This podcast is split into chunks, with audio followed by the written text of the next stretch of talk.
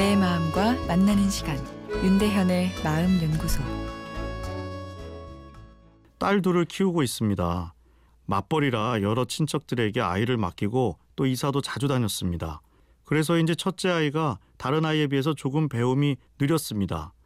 그래서 초등학교에 입학한 후부터는 똑같은 것을 수차례 반복해서 가르치고 잘하는 것을 확인하면 다음 단계로 넘어갔는데 공부를 시키다 보면 이전에 배운 것을 잊어버리고 전혀 모르는 겁니다. 이런 일이 반복되다 보니 시험을 보면 성적이 안 좋습니다.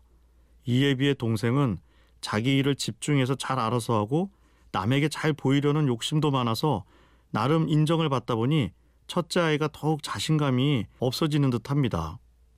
어떻게 해줘야 큰딸이 자신감을 가지고 살아갈 수 있을까요? 부모로서 공부보다 앞으로 살아갈 날이 한창인 아이가 걱정이 됩니다.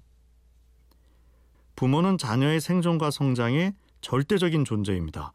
그러다 보니 자녀가 잘 성장하지 못한다 느껴지면 내 잘못은 아닌지 죄책감을 느끼는 부모님들이 대부분이죠. 여러 심리 교육 이론들도 부모가 중요한 만큼 부모를 죄인으로 만들기 일수고요. 애 키우기도 힘든데 마음까지 무겁게 만드는 그런 결핍 이론들이 싫기까지 합니다. 부모의 케어에 무언가 결핍이 있었기에 아이가 공부도 잘 못하고 잘 자라지 못한다는 그런 내용들 말이죠. 오늘 사연 내용의 대부분은 자녀가 공부를 잘하지 못하는 것에 대한 부모의 걱정이죠. 아, 그런데 제가 보기엔 자녀가 공부에 흥미가 없다는 것 이외에는 큰 문제가 없습니다.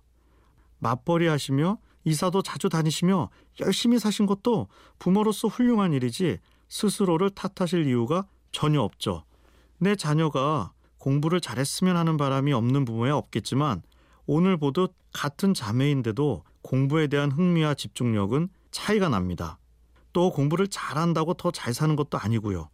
그리고 잘 사는 자녀가 더 효도하는 것도 아닙니다. 어, 실제로 공부 더 많이 하고 출세한 자녀들이 부모를 모시겠다는 생각이 오히려 적다는 연구 결과도 있으니까 말이죠. 다음에 사연을 보내주신다면 자녀의 다른 모습들을 적어 보내셨으면 좋겠습니다. 분명히 동생보다 공부는 못해도 그 이상 좋은 다른 재능과 능력을 가진 것이 있을 겁니다. 내 눈높이가 아닌 아이의 눈높이에서 대화하고 바라봐 줄 때 소중한 것들이 눈에 들어오기 시작합니다.